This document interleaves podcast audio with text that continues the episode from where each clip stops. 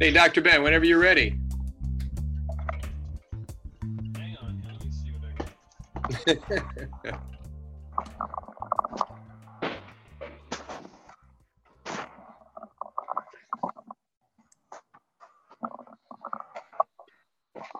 Carl? yeah, you sound loud and clear. I appreciate the fact you got a microphone. Yeah. My wife set me up on this. I have no idea what I'm doing, so I think it'll work. no, no, no. And what I've learned is audio is much more important. You know, you can have a great conversation and people love the information, but if the audio isn't clear, you're Yeah. wasting everybody's time. And it's very unfortunate because I've heard great interviews, really hard to understand. But no, kudos to your wife because it's a really nice group. All right. Am I So- in focus here? Yeah, you're good. So actually, so as much as we can see each other, I'm not going to use the video. It's just between Oh, you and oh, I. I'm just, okay. using, just using the audio afterwards. No So, problem. Well, you've got enough. A lot of people. I just want to chat for a second. You got Yeah, a lot yeah. of people excited, which is nice. Some people have sent me some questions, but I'm probably going to preempt all that because I have my own questions, and I Yeah, uh, yeah. want to go through some A of couple the things. I listened to uh, your review of West Palm. My last name is Bocchicchio, I know. I learned that now. It's a. I- but it's uh that's why I use Dr. Ben or Dr. Bo or whatever. It's easier. And one other thing, uh, Doug McGuff. I did not teach Doug McGuff this. I actually actually taught Ken Hutchins, okay, the guy who actually exposed McGuff to this stuff. gotcha. Okay. But McGuff's background, really, most of his physiology came from his medical training. And I, it looks to me like his own reading. But as far as the system, it, it's my system.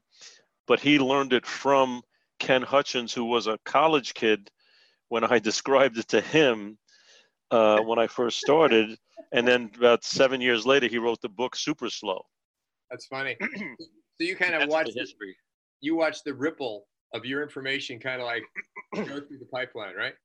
Yeah, no. So, I mean, a bunch of people when the book came out said, "Hey, there's a book about your system." I said, "Oh, that's cool." And then Kenny Hutchins sent me a book, and he said, "Thank you, you know, for making me listen."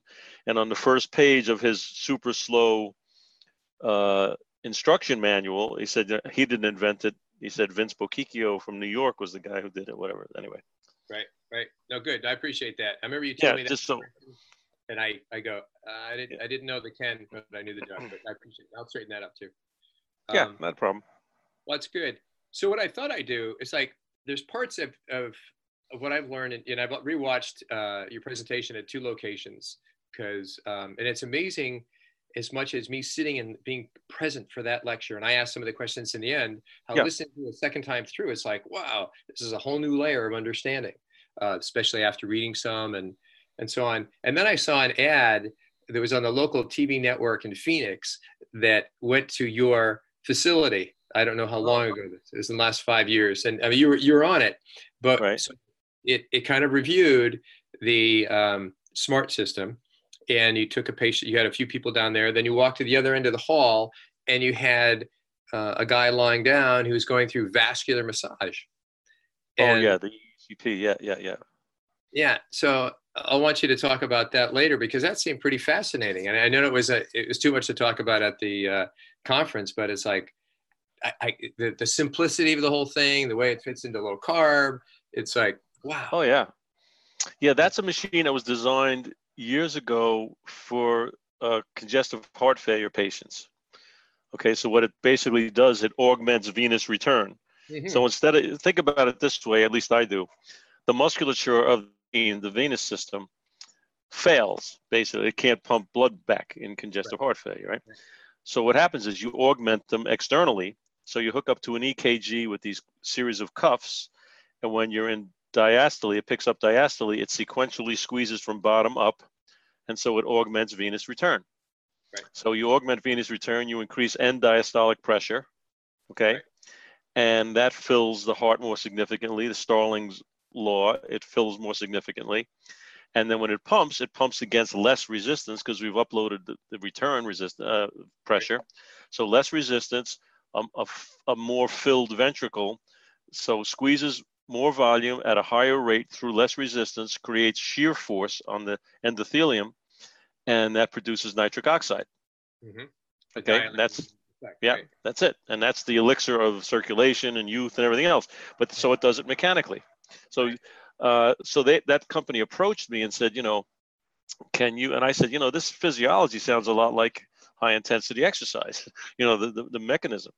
And so they said, can you think of other uses for this other than acute angina and um, congestive heart failure? And I said, and I started using it on elite athletes, on triathletes and stuff for recovery.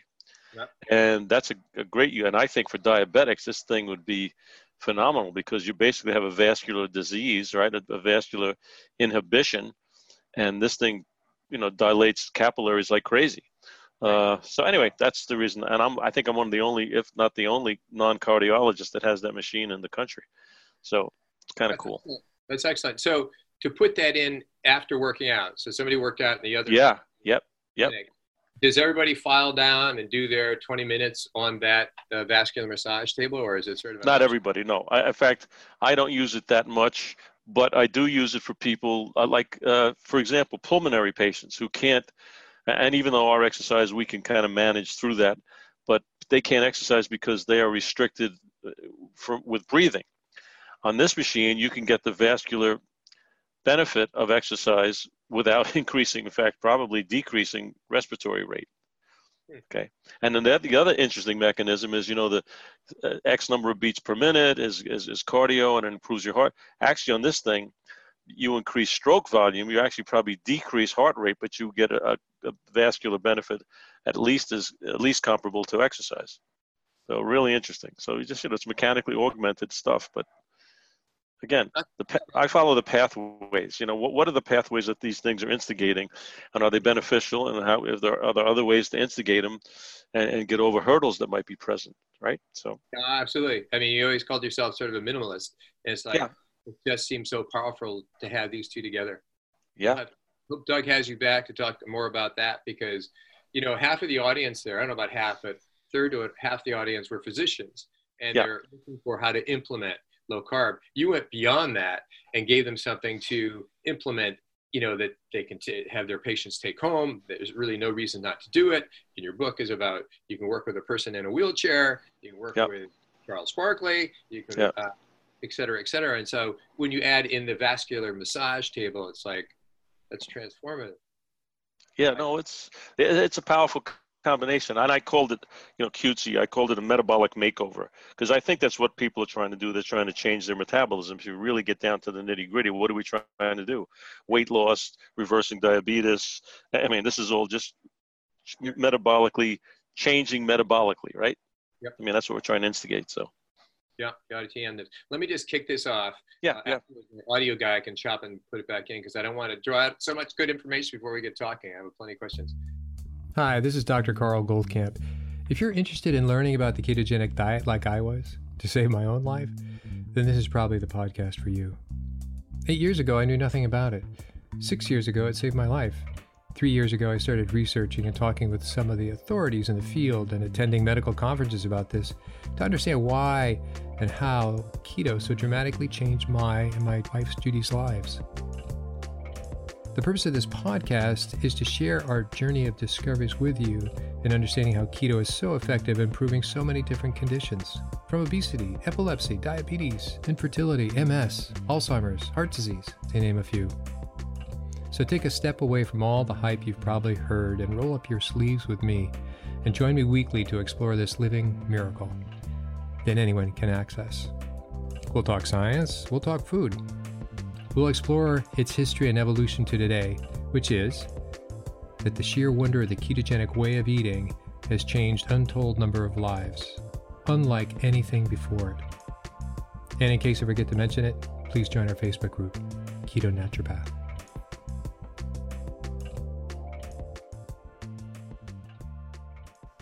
Hi, this is Dr. Goldkamp, and welcome back to another episode of the Keto Naturopath. Today we have an outstanding opportunity for an interview with Dr. Benkikio, uh, Vince Benkikio, uh, once a Staten Island boy from the Northeast, now living in the Southwest. And his life, I don't know why I didn't know him until now, but in my mind, is a combination between an MD, uh, he's a double PhD and a master's. He's not an MD, but he's between an MD, Jack LaLanne, and uh, everything else you want to know about physical fitness. That's the way I look at it. So, Dr. Ben. Yes. Thank you. Thank you.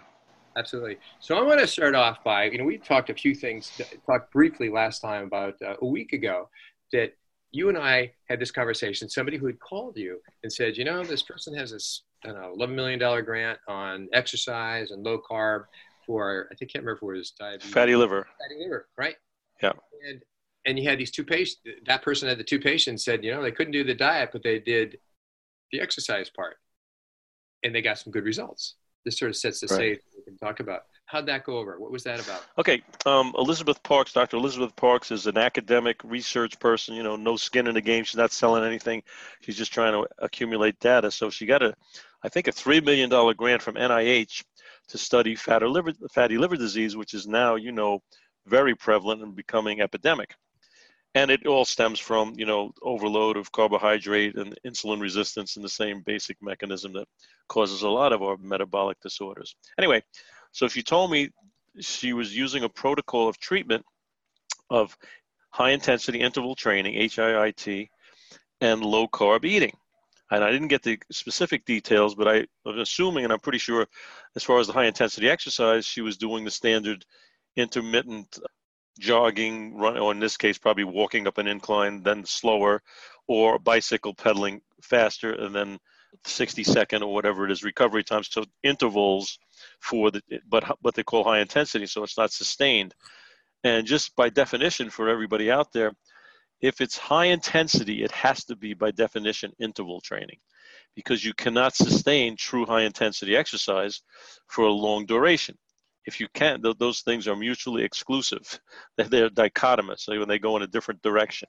Mm-hmm. So if you're trained, I, I, was telling the story this today to some of my patients. I said, guy came in and told me, oh, I like high intensity exercise. I know you do that. He says, I, I do that three times a week. I said, well, that's a lot. I, I said, how long is your session? He's a, he said 90 minutes. I said, well, sorry, that's not high intensity. I said you would have been dead, you know, 40 minutes into the deal years ago. But in any, so my point is, you cannot really instigate high intensity effort and sustain it for more than a minute and a half or so.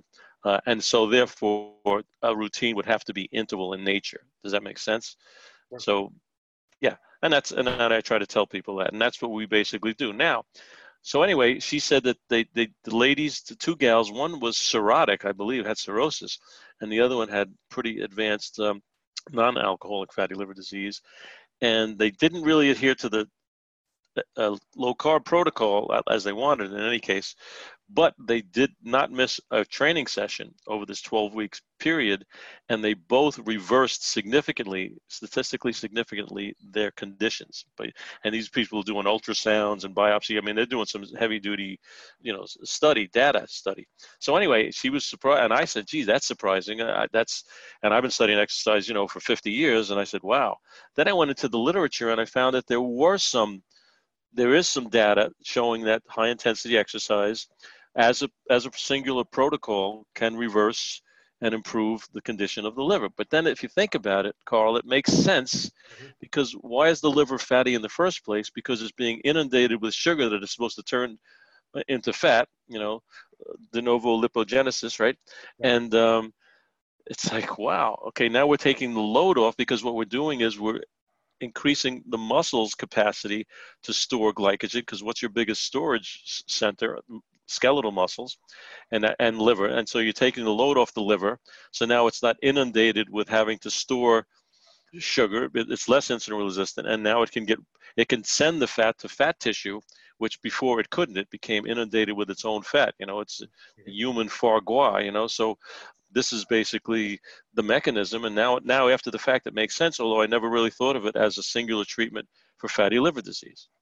So what I love about that is like it shows how important it lined it all up. Whether it was HIT, I, I think HIT goes beyond that, but it's it's the consumer yeah. now made the biggest consumer of glucose, whether it's glycogen or whatnot. It's like you've right. now really revved it up. So I would think that HIT, we'll talk about it, is even more so because it has such an extended beyond, effect well beyond the time that you're doing it. And that's oh, absolutely, yeah, yeah. I, you know, you know what's interesting. Um, we just I was listening to uh, Peter Attia, who I know I know Peter fairly well, and uh, one of his blogs, and they were talking about how you know, hormonal secretions are not necessarily steady state. They they they have you know uh, highs and lows, and um, you know they they're sporadic basically. You know, you'll have a high of, of like HGH, and you'll have a high of glucagon, uh, whatever. So and so I was thinking, you know, we're trying to instigate, and we are instigating measurably some hormonal responses. So what, what's what are the metabolic responses to high intensity exercise? And the reason that we don't do them, I think, another reason maybe is is that on a steady basis you become inured to that and it's not like the natural impulse and pulse, pulsating kind of of release of hormones so mm-hmm. this twice a week thing as i back into it and i kind of reverse engineer how why this thing works it seems like that's pretty there's another reason now why this thing works and i think why the recovery if you don't do anything of a high intensity nature in between is more complete and the upward a- adaptation has a chance to occur i agree i agree have i mean when you came down to the more or less twice a week, I mean, what I'm seeing as I'm getting older anyway, is that that response, that resting response rate, that repair response rate, whatever we want mm-hmm. to call it, mm-hmm. pretty vital. You mentioned in the talk that I attended that 48 to 60 hours. Um, you know, it's, and I would say you, people should not take that lightly. It's like you go oh, of course, and go do activity, as in your sense of the word. Yes. Uh, activity, but you know, I don't want to see you back in the gym. But you know, certainly don't come back here. Not uh, working that hard. Absolutely. That's right. Yeah, that's that's counterproductive. That's trying to get a suntan, staying in the sun five days in a row, five hours in the middle of the day. You cannot re, you cannot adapt to that stimulus. You need time to adapt to that. Same the same thing with exercise. It's true. I would almost poke him in the eye with something like you know rhabdomyolysis by saying you know your your muscles have to repair, sir, honey, whatever. And if yeah. you're letting that happen, you're actually setting yourself up for a, a rather a problem. You know, you're sure. Yeah, it's too much stimulus, and you, you can't you can't respond to that much stimulus, and you know you're it, it's it's at best non-productive, but probably counterproductive, and, and in most cases, sure. And again, uh, the interesting thing about high intensity exercise is the stronger and more fit you are, the less of it you can take. So see if, the, if that sounds counterintuitive. Okay, if I get a rehab patient it's got a, a just newly repaired limb. I could probably train them seven days a week on that limb because they aren't capable with that compromised limb of inducing an inroad into their recovery ability. All right, they just can't do it. I take a super strong conditioned athlete, they can almost kill themselves. That's how that's how strong their impetus is and their metabolic upheaval becomes. So I have to be real careful with my really strong elite athletes that, that they recover from the twice a week. Okay, so and it sounds again counterproductive, but the fitter and, fitter and stronger you are, the less of this you can tolerate. Wow, that's pretty impressive. It makes me uh, think actually of patients that are in the 50s, 60s, 60s, women in particular, and they're saying, you know, I can never, you know, build muscle. And you tell them, I haven't told them about your program particularly, but I yeah, thought I yeah. HIT and you know, and it's like, you know, I've been doing that and I just don't see any difference. And I'm thinking, well, does this person not know really how to put the whole threshold thing that we'll talk mm-hmm. about? Mm-hmm. Have they never gotten the threshold? Is that what I'm looking at? They just, you know, they're not comfortable pushing themselves. But you kind of gave me another perspective here is that, you know, you know, it takes a while to get that way to get to the point that they now know what that feeling is. I guess I don't know. Sure. Well, well, most people haven't had the opportunity or the necessity to push their muscle systems to those limits because you know again this whole exercise physiology and that chart i have in the book and the chart chart i showed in the, the demo yeah.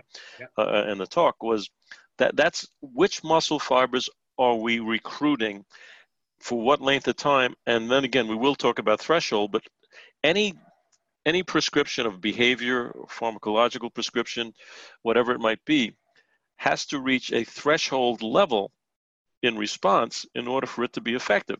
10 milligrams of a drug that requires 100 milligrams probably isn't going to get the job done. Why?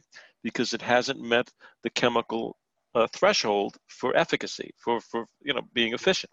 Right. And so the same thing with exercise. Certain of these muscle fiber types that we have, the ones that support walking and mild levels of what I call activity as opposed to exercise, do not instigate at the level necessary the chemical responses to drive an upward adaptation in muscle protein synthesis, meaning muscle building, and in some muscle activity, which drive mitochondria, these little batteries that we're looking to improve as, as far as voltage, okay, mm-hmm. power.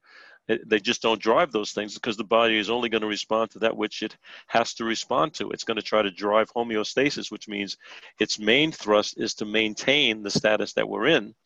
And so we have to coerce it and, and that's coming from an Italian from New York. We have to coerce it a little bit, you know. so I'm married to a Sicilian, so we know about oh, coercing. Oh, you know? Yeah. Okay, you understand. yeah, absolutely. But, that is such that is such a key. Yeah, you know, that's such a key ingredient that you know as I got into this, and there was a point of where I thought I was with HIT, and what you made very clear is that no, you have to get a threshold. You do, and you did your story of the man with the four cigarettes. You know, he wants to stop smoking. too. And he goes, "It's a great effort. You know, 100% for your effort, but it's not going to be effective. You didn't reach that threshold." Right. And and that's just uh, like myself and others. Like, yeah, I went into the gym a number of times and I thought I pushed hard, but no, you have to push to that point that it's life or death, baby. You must know that in your bones, you know, and and, and that is so that whole idea of first, yeah, it's uncomfortable and it's a little bit disorienting. But as you talked to whoever it was, you said, I'm creating a crisis. I'm creating a controlled emergency in which I'm there helping to direct it, but that's what has to happen. Right. You know, and yeah, well, think about it. And, and again, now understanding rather than scaring people away, understanding that for somebody who hasn't done this before, it doesn't take that much. You're gonna those fibers are gonna kick in because relative to what you've done, and if you're sedentary, you haven't done much. Relative to that, it may take a very moderate, uh, objectively moderate level of impetus or, you know uh, input to get you to those muscle, those type 2B muscle fibers, those life or death muscle fibers. Because for you, I mean, your your muscle system is untrained and it hasn't been exposed to any kind of real uh, effort relative effort or, or, let's say genetically what your genetic potential might be and effort potential. And so you haven't gone there. Well, why would you? You know you're not running away from a predator and you don't have to take down a, a you know a water buffalo to eat tomorrow. So why would you but right. you can learn it quickly and it, it, it is innate. It, the mom has the baby under the car kind of a thing right. And, right, and you're going to get to that that adrenaline response you're going to lift up the volkswagen okay and that's just that's kind of a an autonomic that's a response that's going to happen okay but but in most cases we don't reach that amount of threat or intensity in, in our muscular effort requirement. Not at all not at all. I, I, just think it's genius. I mean a lot of light bulbs went on. I know that was your your uh, metaphor, the Christmas tree. light bulb went on in terms of understanding. I want to go back though, uh, actually in your life. So uh, Staten Island boy, and uh, I mean, you you hit the road with such clarity of asking the right questions at the right time for you to develop a pretty basic system that you stay to, and and then you added some things on. So can we go back there where the, the genesis in your life was? Because I think that's a pretty yeah. important story. Okay, a little bit. Um, my history of my family, we've had a history of people that are scientists and are into physical uh, training. Okay, I had an uncle who was the, and this is for the only audience, he was the manager and trainer of Jersey Joe Walcott, who was a uh, heavyweight champion boxer. And I used to go to the fights and see these guys and then watch him train these guys. I had another uncle who trained with um, and these guys were called physical culturists back in the 30s and 40s, who trained with Angelo Siciliano, who we know better as Charles Atlas. Mm-hmm. Okay, so he was one of his training partners. and He also became a uh, physiologist. So I got this kind of background, and a couple of my uncles were coaches. And anyway, so I got into it. And my father had a set of weights that he used to take the fire department test. My father had a law degree, got recruited for uh, World War II, went to Okinawa, came back out, and became a firefighter in New York. But he had a set of weights that he used for the test down my basement in Staten Island. And I was fascinated with these things. I still have them. There was a set of weights that Charles Atlas and my uncle had, had a blacksmith make them. They were hand casted. Okay. And so anyway, I got fascinated. My father wouldn't let me do it until I got to be like 13. He said, and I'm going to teach you how to do this so you don't get hurt. So everything was slow, controlled, real, what we called back then, you know, good form. You wasn't jerking around and twisting and stuff. And I felt, man, this stuff is, if you do it that way, it's it's tough and it felt cool. And I responded pretty well, you know, having one of those fifth grade uh, Italian bodies with a mustache and a cigar. And uh, but anyway, so I developed pretty quickly, and I was always a jock, a really pretty high level athlete, yeah. and I was fascinated by the training part of this stuff. So I went to college. Uh, I went to Ithaca and got my degree in physical education, health, and science. Then I got a master's in kinesiology, PhD in muscle physiology, another PhD in health, because the health thing started to become pretty evident to me. This stuff was not just for elite athletes. So I wanted to develop a system that was just absolutely minimalistic so athletes could be in season and still train and not be overworked and and so I met Arthur Jones the Nautilus guy okay as a grad student in Florida just everything is, you know serendipity and he explained all this stuff to me and then I started to ask him questions and then as far as the slow training, this is is a little thorn in my craw. A little. Uh, some people say, "Well, you didn't invent slow training." I said, "Well, at the time that I created it and used it, Arthur Jones, Ellington Darden, Ken Hutchins, none of these guys had ever heard of it. And if it had happened before, it was, you know, I was like, uh, I was like Columbus. I didn't know that the Scandinavians landed first and uh, whatever. I could, I did. So I didn't know. I, I thought I made it up, and I think I really did make the system. I mm-hmm. developed the system. But the, the key to that was I asked Arthur Jones in these Nautilus machines with these cams that were asymmetrical that varied the resistance according to supposedly the perfect strength curve for each muscle. They developed a resistance curve to meet that. And he, he said they developed them isometrically. So I took that thought and said, isometric is no speed. So the slower I go, the closer I go to zero speed isometrically, the better I will take advantage of these cams. That was the germ that got me started on slow training. That was it. That's how it started. And if anybody has a better story, let me know. But that's really how it happened. on that thought, while you're talking about that, you mentioned in one of your videos too, and you've talked about the, the resistance curve that primarily any machine has, whether it was Nautilus initially and now they're all kind of variation per my view yeah. um, of that. And each person has their own strength curve, and you're mm-hmm. trying to finagle the two because you not everybody fits the machine because we're all different. Uh, some mm-hmm. might be perfect what is that? That's a great little concept there. Strength. Well, yeah, it's something that I have never seen anybody write about or talk about.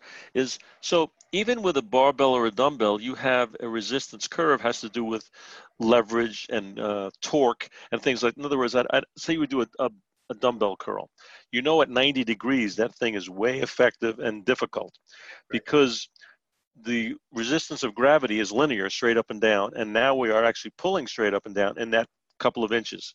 Okay, when you start a curl, you can move four or five inches uh, in in the rotational arc of the movement, but only raise the weight one inch vertically. So it's only one fourth effective. Therefore, stronger, or you can demonstrate your strength in a stronger manner because of the leverage and the fulcrum and the physics involved. So, what Arthur Jones tried to do was make machines that would meet that curve or an ideal or or median kind of a, a, strength curve for each movement and make a machine. So what I'm saying is, like, like you just discussed, it's not perfect for everybody, obviously, because everybody has different length bones and, and attachments and insertions and origins. So what I try to do is to match. What we're trying to do is to keep a constant load on the muscle. That's one of the elements of, of smart training. So in order to that load to be high constantly, we have to try to match the resistance curve that the machine allows us with our own strength curve. So there are little maneuvers and subtleties that happen posturally with speed variation. This is getting a little deep, but in any case, we want to try to match those so we have a constant high intensity load. And, and the reason we want constancy is because, again, within three seconds of, of resting or a diminution of the resistance, we can get recovery of 50%. We don't really want to recover. We want to build these metabolites, this chemical stuff that builds up this soup, okay? We want to build that to this threshold level wherein we will fail mechanically and, and it correlates metabolically to this threshold level, which will stimulate an upward progression in our capacity, strength, uh, energy, things like that. Right. So speaking of the three seconds, it's, it's neat you said that. I didn't hear that before, but I was watching when you were working closely with Doug, for instance, that yep. and and uh, older woman, and that you're saying, nope, don't rest, down, get up, down, you know, get to the yeah. down, down, slow, you know, don't hang around up there. and then you reference that you know the mind wants to go to a place or the muscle wants to go to a place of rest you know they're going to get sure you know, they can hold it for a second and get a sneak you know extra breath whatever that metaphor might be but it's like nope we're coming back down you know yeah. don't let those three seconds happen so three seconds is uh, i don't think people think in terms like that that's a that's a uh, really helpful to make a big difference too yeah, no, I mean, it, it, This is a constant, high-intensity effort. It, it's almost think about swimming underwater, because eh, really anaerobic exercise really is swimming underwater, isn't it? Okay, so you know, if you keep coming up for breaths and you say, "Well, I I, I swam, uh, you know, four laps underwater," no, you didn't. You kept coming up for breath. So if we get to this level of fatigue, we want to get there by this constant one effort that builds up metabolites. So mechanically, we want constant effort, which correlates metabolically to building up these uh, chemi- this chemical milieu, this chemical mix of soupy stuff to a level that we consider threshold. I got it. I got it.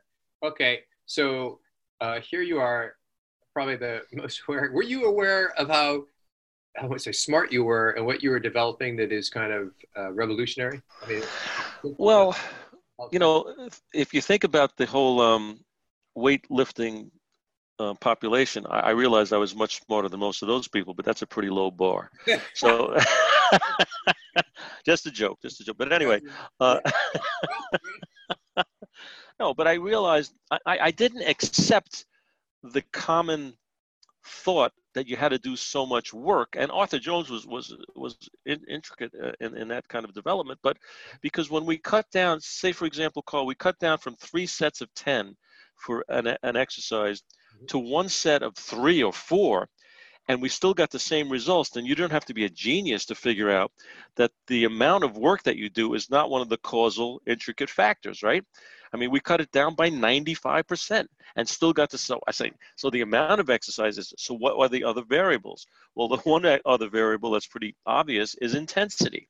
Mm-hmm. So when I raised the intensity and I lowered the volume, I still got so now intensity became a very vital contributor to this. And then when you study, so my my strength I think is that I understand the mechanics and and practically, but I also understand the science. So I went back and said, what's my science that's that's reinforcing the fact that this should work and it's it's you look in the basic muscle physiology books and it says working at the highest level of intensity highest energy demand okay you're looking at you know 30 to 90 seconds and some of that's mechanical but it's 30 to 60 seconds and then another energy system has to kick in okay which which requires us to lower the effort and also use a lower strata of muscle fibers which are less responsive and promote less fewer of the benefits that we want to accrue with exercise so jumping back and forth here because i want to get back to your yeah.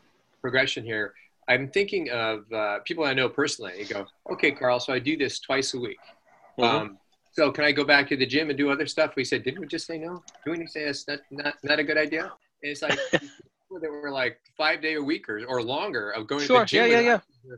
And you go, uh, you know, I don't mean to like change your whole life, but this, the answer is still for the most part no you know unless you're going to walk around the floor and socialize or do something yeah. a lot lighter low intensity or something but, yeah and again uh, see here's the thing that you want to get away from the, the thought the common thought that more is better Right. Okay, that's not the case. It, it, in almost every case, less is better. Prime example: somebody starts an exercise program. They go three or four days a week for 20 minutes and a half hour, and then they, they're starting to slow down with regard to um, benefit. So what do they normally do? They add more. They, well, I'll do more, and they get a little bit of okay.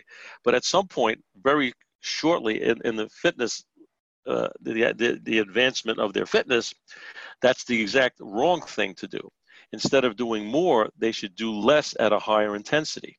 So almost every program that you start works. Why does it work, no matter what, even if it's poorly constructed? Because relative to what you've done, you're now demanding a, a higher strata of muscle work. Okay, walking a mile is going to take more muscular effort than walking 300 yards. But at some point, you get diminishing returns, and that the, the duration of the exercise becomes counterproductive because it disallows or inhibits intensity, which is really the driving force. Right. Okay, because your brain understands that we are creating this life and death situation, I better respond. Mm-hmm. If you steady state exercise, by definition, it's the most efficient state from at which the muscles can work continuously. Very good for a developing species to survive when they're minimally fed, okay, and had to move for water and shelter and, and safety. Very good for that species to survive. Very poor for losing weight or driving metabolic uh, uh, upward mobilization. I hear that. Interesting. Okay, now back to your progression. So, how did you pick up then on the low carb part, or whatever they called it back? That's I, I, I, I spoke about to Ivor Cummins about this, and he said, "How'd you get? You know, I've been doing low carb since uh, '75." 1975, right? And I wrote my first article on fasting in 1978, published it in 78. Anyway, so you know, for me, this is this is not new news. No, but, no, I know. So, but you know how I did low, how I got into the low carb thing? I was training, and I was a pretty powerful guy and a pretty elite athlete, and a lot of the guys around me were were bodybuilders, some of which were some of who were, which were uh, world famous. I mean, big time bodybuilders. So I said, these are the leanest people I've ever seen in my freaking life. I said, what do they do? And that was really it. You know, I was asking a racehorse how it ran fast, but you know, but these guys were doing low before contest for sure. Were doing real low carb and at that time high protein. And uh, I've always thought that. In fact, I told this to Peter Attia one time when we had a one on one. I said the best results I've ever seen in my life were with uh, protein sparing modified fasts. And I don't know if you remember what that stuff was. It was like OptiFast and all that stuff where they would supplement.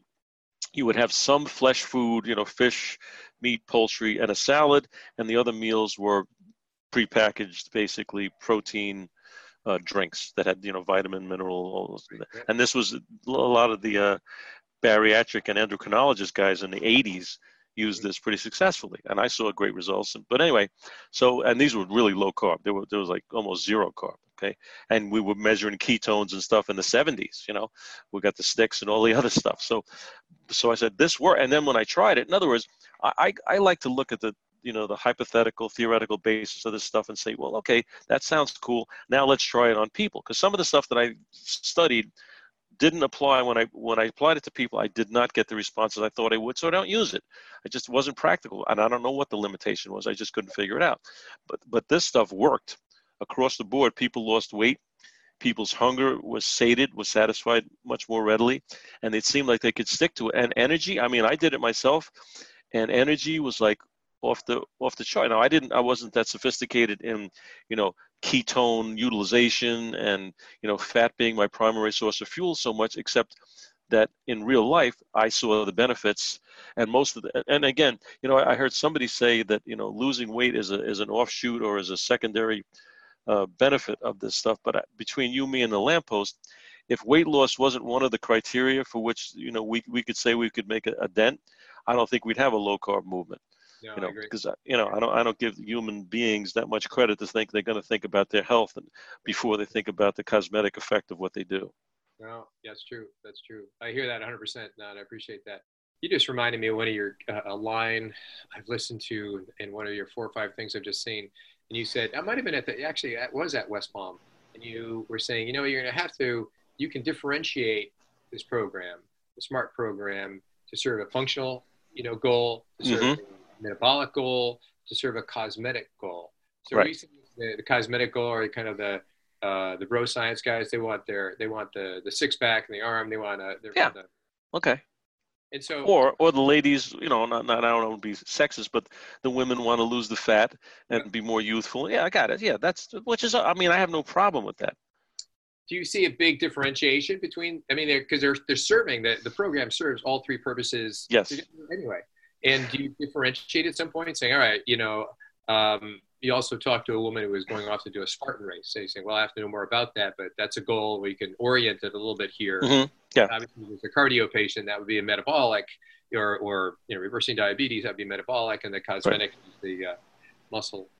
Uh, muscle. Yeah, well, under, understand. Okay, so so again, all of this has to do with that muscle fiber chart. What muscle fibers are we working to what end? Okay, what are we trying? What what pathways are we going? Are we trying to accomplish and how do we want what is that going to manifest itself in, in in the end product okay so um, if we're talking about metabolic, in fact, I think this basic program works in all three. Now, if I want to, and, and again, for I would say 90% of the population, it's totally sufficient. So if I get a person with reasonable genetics, which always help, okay, and we do this program, I can develop a kid, a gal, a guy into a pretty muscular specimen. Okay. Now, if they want to take it to another end, then we have to start understand that we're driving that all these four types of muscle fibers to to a, a, an optimal kind of a level. Right. But now, if I want to if I want to get that last 10%, say I want I want a person who needs muscle endurance as opposed to cardiovascular or global endurance. Mm-hmm. So I may go into those middle fibers that are both aerobic and anaerobic and tax them a little longer. So I may do a couple of exercises for a muscle group, especially a complex muscle group like say lats, pecs, you know, uh, delts that have three or four functions. So I may do a couple of exercises instead of one, and I may increase the load time so I am failing because my glycolytic um, oxidative combination fibers are failing a little bit. So in other words, I'm in, I am actually working for muscle endurance, which is going to be something that's required in the performance of whatever it is that they're participating in. So I can manipulate it that way a little bit. Is and that's kind of torturous. It's hard. Yeah. It's hard to sustain that load time for two minutes. I mean, that's that's a whole different animal. But it's probably more directly related to what we're going to have to sustain and endure in whatever it is that they choose to do as far as their competitive endeavor. Right. Does that make sense? Yeah, no, it makes okay. sense. I, I, okay, now if somebody wants to build muscle, then I have to really get into if we want to build muscle, we want to make sure that all of those muscle fibers are taxed to the highest extent. That's where we get into maybe you know a little more mechanical work because and now we're going to have to do more supplementation with protein and maybe um, hormonal input, not not not exogenous, you know, not not necessarily, although a lot of them are growth hormone and testosterone, but we may have to make sure that those things are at a reasonable level, especially as we get a little older, you know, and uh, that that's something. And then our eating has to be, and, and we may have to do something. We're, we're trying to instigate some in, interesting signaling pathways at a very high level, and also uh, that recovery has to be uh, specifically completed. I mean, so it gets to become the, the art of the science gets to be more important than than just the pure science if that makes eh, you know there's an art to this thing now i have to manipulate i have to fine tune i have to personalize very very specifically for performance or for that bodybuilding type of thing and i don't i, I mean I, I knew and, and worked with some real high level world class bodybuilders and, and, people thought I was a bodybuilder. I, I just I never was, but you know because I hung with these guys and had a decent physique. But that that's a whole that's like how do I train a football player?